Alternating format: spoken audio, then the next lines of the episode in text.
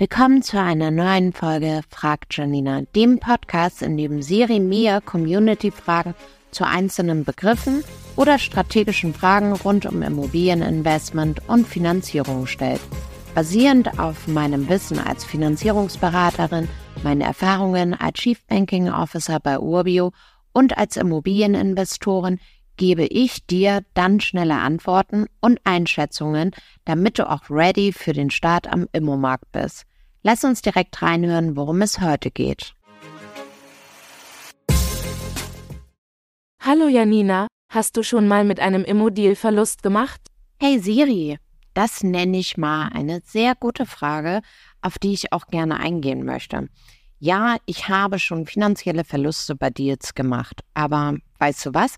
Ich habe nichts verloren, sondern durch die finanzielle Verluste eher Erfahrungen sammeln können, die mich besser gemacht haben.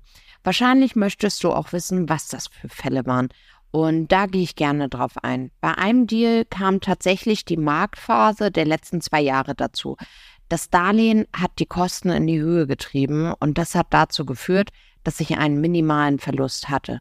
Aber ich hatte auch leider schon mal das Pech, dass ich einen Immo-Vermittler hatte, der mir zwar von Blatt und Fotos eine tolle Immo verkauft hat und ich bin nicht zu den Immos gefahren, weil das Vertrauen einfach da war.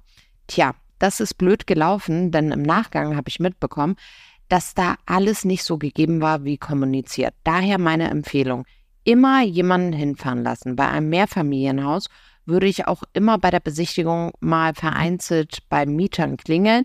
Hier habe ich schon lustige Stories erlebt und schnell gemerkt, dass es Fake-Mietverträge waren. Je mehr du in die Prüfung einsteigst, umso mehr reduzierst du das Risiko, einen Verlust zu machen. Das hört sich jetzt nach großen Themen bei mir an, aber ich kann dir sagen, Siri, im Verhältnis zu meinem Immobestand ist das ein minimaler Anteil. Danke, Janina. Nächste Woche bringe ich dir wieder eine Frage mit.